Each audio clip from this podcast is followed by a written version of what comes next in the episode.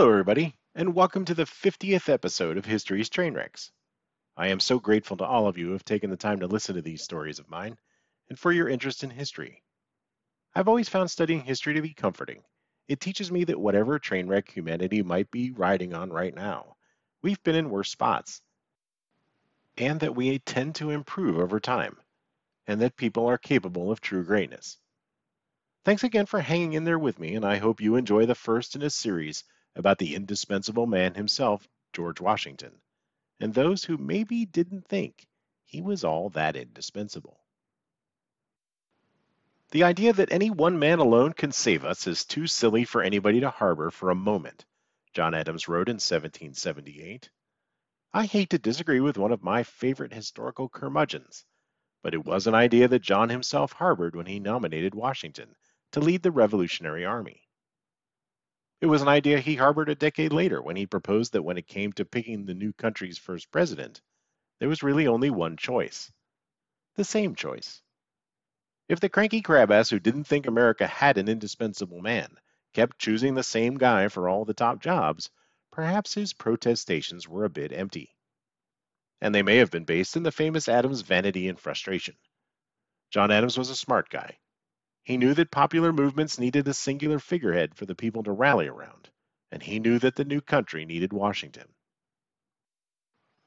But it bothered him that Washington got all the credit for a lot of Adams's work and that of the other founding fathers, the ones we study in civics class and the ones we hardly ever hear about. Revolutions need dignified and seemingly perfect figureheads, but they also need stubborn nags to figure out what needs to be done and then do it. Like the Adams cousins, John and Samuel, and Benjamin Franklin and John Hancock and lots of others. As Washington's nearly inevitable successor, Adams had some big shoes to fill. If Washington was indispensable, then what was he? And how much flack was he going to take for not being Washington? I guess we'll have to see about that. George himself knew this as well. He wasn't immortal, and he did want to retire and go back home, especially once nasty partisan politics started to be the norm instead of the exception. Unlike a lot of other future revolutionary leaders and political firsts in history, Washington fully intended a peaceful transfer of power to someone else, and someone else after that, and so on. America had to outlive him, so his indispensability had an expiration date. So why Washington? What was it about him that made him the leader of the Continental Army and later the Republic? The qualities that keep rising to the top are dignity, integrity, and gravitas. He looked and acted the part of a leader, and he had enough requisite military experience when the time came. That was all John Adams needed, who nominated Washington for command. From that point on, the rallying point of the cause wasn't a group of guys in Philadelphia trying to get money from France and the Netherlands. Thomas Jefferson's fame and acclaim for writing the Declaration of Independence didn't come until years later. Another thing that irked John Adams. But Washington was cheered when he had it read to his troops. Washington became the public face of the revolution, and for a while there, the only one. He was outside doing things while the other indispensable men like Ben Franklin and John Adams and Thomas Jefferson mainly worked behind the scenes or even out of the country. National crisis lends greatness to the leaders who happen to be in charge at the time, as long as they rise to the occasion. It was true for Abraham Lincoln during the Civil War and Franklin Roosevelt during the Depression and World War II. Americans tend to give their trust and loyalty and admiration to their leaders easily, and Washington quickly became the great man of his time. But it cannot be overstated that early American victories, like driving the British out of Boston in early 1776, confirmed that Washington was a good choice.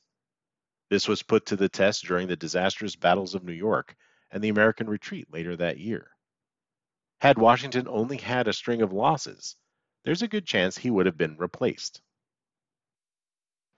It was actually some of his lesser known qualities that saved him. He knew the value of daring and inspiring action, and he could be very unpredictable. Getting the whole American army out of New York right under British noses, followed by his surprise Christmas capture of Trenton, were incredibly effective and rallied people back to the cause. Had Washington just sat in camp as a dignified figurehead and not crossed the Delaware, Congress would have been looking for a new commanding general by New Year's 1777. And there were plenty of options. The question of who would lead the new army after Lexington and Concord was a fairly significant one. The revolutionaries didn't intend to fail, which meant the general who led the army to eventual victory was going to be a big deal in their shiny new country. Which is why John Hancock, the wealthy Boston merchant, he of the gigantic signature on the Declaration of Independence, showed up to the Continental Congress in 1775 with a fancy military uniform packed in his trunk. George Washington made sure to wear a military uniform he had designed himself to the congressional sessions. Before traveling to Philadelphia, Washington bought a tomahawk, several cartouche boxes, new coverings for his holsters, and five books on the military art. He definitely wanted the job. Just in case you were thinking that George just sat around and waited to be drafted into service.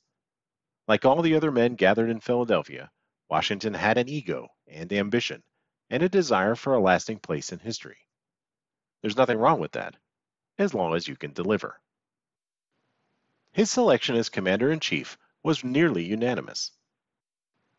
He was the tallest man in the room and bore himself with a silent dignity and stature that was a marked contrast to the fast talking, complex thinking delegates. They were politicians and revolutionaries. He was a leader. But when it came to military exploits, and especially compared to the generals he would be facing on the British side, Washington was a rank amateur. He had never commanded any unit larger than a regiment, and his early military service in the French and Indian War was marked by failure. He had no experience deploying artillery or maneuvering cavalry and no background whatsoever in the engineering skills required to construct defensive positions or conduct sieges. But neither did anyone else. Wait, hold on. There actually was someone with more military experience available. Charles Lee was a British officer who had fought in what the English called the Seven Years' War, serving in North America.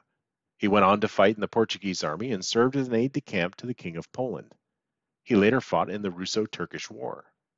When it came to European style warfare, Charles knew his stuff. This is where that clever crank John Adams comes in. He figured that the commanding general couldn't be a foreign born adventurer, no matter how qualified. And Lee was known for his extravagant and scandalous lifestyle. While serving in North America, he had married the daughter of a Mohawk chief and had two children with her. His temper often got the best of him. The name the Mohawks gave him was Boiling Water. And I'm sure it was becoming clear that there was no way a group of untrained farmers and shopkeepers was going to be able to beat the British using classical military tactics like opposing lines of infantry facing each other across an open plain. Washington had learned this early on, but particularly during the catastrophic Braddock expedition of 1755. He had lobbied to be a part of the expedition and saw pretty quickly that the British way of fighting was unsuited to the conditions in America. The army moved slow with a long supply line that was easily attacked by France's Indian allies. When the British lined up in formation in a clearing to repel an Indian attack, they were easily cut down and forced to retreat, while Washington covered their rear. Fun fact one of the British regulars running for his life that day was Captain Thomas Gage, who later commanded the British troops in Boston in 1775 when his old pal George Washington showed up to take command of the Americans. If you're interested in more of Washington and Gage's early exploits, check out History's Trainwrecks Episode 5 Washington Never heard of him. Washington knew better than most that this war was going to be a guerrilla war, with the need for the British to resupply themselves from the mother country being one of their many Achilles' heels. He knew, or figured out, that keeping the American army intact was more important than winning pitched battles, which he couldn't do anyway.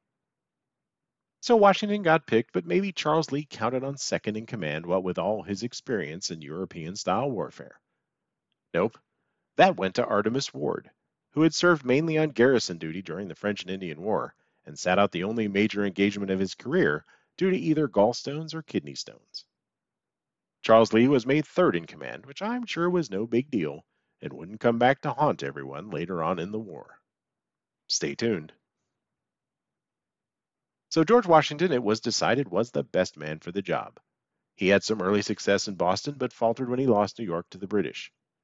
New York was seen as a major strategic victory for the English, as they could use the port to resupply themselves, and the city occupied a nice spot between New England and the rest of the colonies, which could be used to divide the country in two.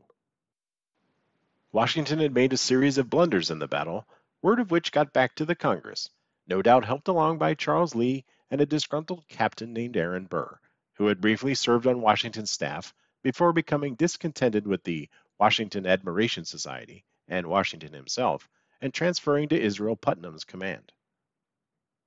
The retreat from New York was a huge setback.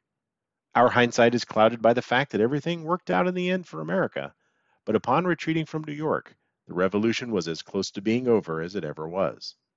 Washington wrote to John Hancock that your army is on the eve of its political dissolution. I think it's interesting that Washington used the word political. He may not have been a master military mind, but George knew the value of politics in a revolution.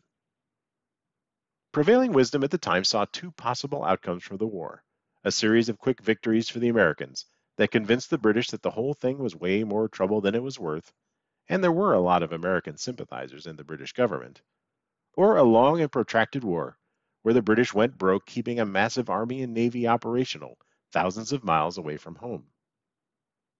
After New York, Washington realized for certain that a short war meant a British victory. The only way to win was what was known as the Fabian strategy, named for the Roman dictator Quintus Fabius Maximus Verrucosus, who found himself facing Hannibal in the Second Punic War in 218 BC. Hannibal was a legendary and fearsome general, the kind of boogeyman the Romans used to scare their kids into eating their vegetables and going to bed on time. The perception was that Hannibal was unbeatable, and Carthage, Rome's enemy in the Punic War, had resources vast enough to keep huge armies in the field for a long time. Also, they had elephants. So Fabius adopted a strategy of avoiding pitched battles with the Carthaginians.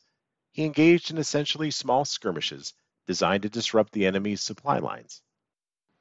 As it turned out, Hannibal had trouble keeping his army fed, what with it being thousands of miles from home and all. Fabius kept the Carthaginians from living off the land, which eroded their morale and willingness to fight. Sounds familiar, doesn't it? Scrappy Underdog Safety Tip, number 257. If you've got a question, history usually has the answer. The situation at the end of 1776 was the lowest point of the Revolution, both militarily and politically. The British capture of New York was seen as the beginning of the end for the Continentals, which dampened the enthusiasm of Britain's enemies like France and commercial competitors like the Dutch to support the American cause. Many of the colonists who had been on the fence waiting to see who was winning went over to the British side. The British government and their mad, stubborn king, who absolutely refused to consider American independence, got the wind back in their sails regarding the whole enterprise. Victory means you don't have to compromise anymore, so the voices of support in Parliament went quiet. All that remained was to smash the Continental Army, scoop up Washington and the other congressional rabble rousers, and bring them back to England to be tried for treason as an abject lesson for any other British territories toying with the crazy idea of self government. When Benjamin Franklin said at the signing of the Declaration of Independence, we must all hang together, or most assuredly we will all hang separately, he meant actual hanging, by a rope, by the neck, until dead. Being right there on the scene, Washington knew how bad the defeat at New York was, and he knew that the revolution wasn't going to last much longer at this rate and he was starting to realize that a lot of it was his fault. This might have sunk the career of another general, but Washington was a master of victory by retreat. He lost New York but saved the army, which everyone eventually agreed was a big deal once they got their heads around the notion that there was no way the Continentals could have held New York anyway. But knowing he was losing points with everyone, George figured he needed something big and bold to stay on top, both to strengthen the public perception of the cause and keep the army together. So on Christmas Day, he loaded everyone up, crossed the Delaware, and smashed the Hessians at Trenton on December 26th. On January 3rd, he won a victory at Princeton. Take that, naysayers. The Fabian strategy it is then. Surprise and retreat and attacking the British supply chain was the only path to victory. Washington's surprise wins over the Hessians at Trenton and the British at Princeton helped come back from the devastation of New York but he did it by defying the classic military convention of no campaigning in winter. George had learned during his time serving alongside the British in the French and Indian War that they were no good at non traditional warfare and relied heavily on their creature comforts while out on campaign. He also knew that they believed in their own tactics with the kind of arrogance that success brings, which would make them slow to change things up. The Fabian strategy would work only as long as the enemy didn't adapt to it and respond accordingly. 1776, the year of independence, ended on a high note, but 1777 was going to be pretty horrible for the Americans and their commanding general. As a little preview, the British win quite a lot of battles and even take the American capital of Philadelphia. Washington and his shoeless and demoralized remnant of an army head to winter quarters in Valley Forge, which was also pretty horrible. If you've enjoyed this episode, please consider supporting the show on our Patreon page. There's lots of fun bonus content over there, like how to talk to your pets about history, early access to new episodes, and some incidents where fans of the show take me to task about train wrecks that I haven't talked about, and some that I have. It's also a great way to keep the show going. $3 a month or so goes a long way toward keeping the train wrecks on the tracks, and your support means a lot. Go to patreon.com forward slash histories train wrecks. And thank you so much.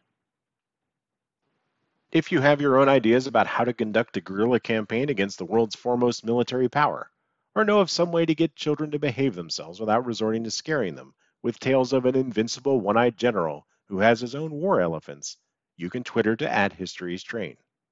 You can Instagram whatever that is, to History's Train Wrecks.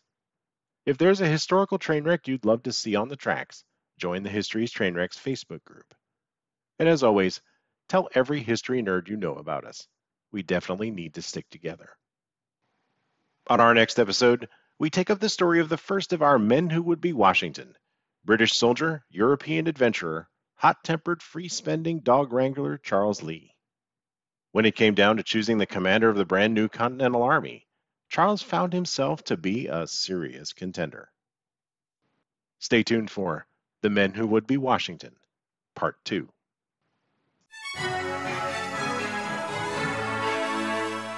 The History of North America podcast is a sweeping historical saga of the United States, Canada, and Mexico, from their deep origins to our present epoch. Join me, Mark Vinet, on this exciting, fascinating, epic journey through time, focusing on the compelling, wonderful, and tragic stories of North America's inhabitants, heroes, villains, leaders, environment, and geography. The History of North America podcast series is an incredible historical adventure that chronicles the thrilling, action packed tale of a continent. I invite you to come along for the ride.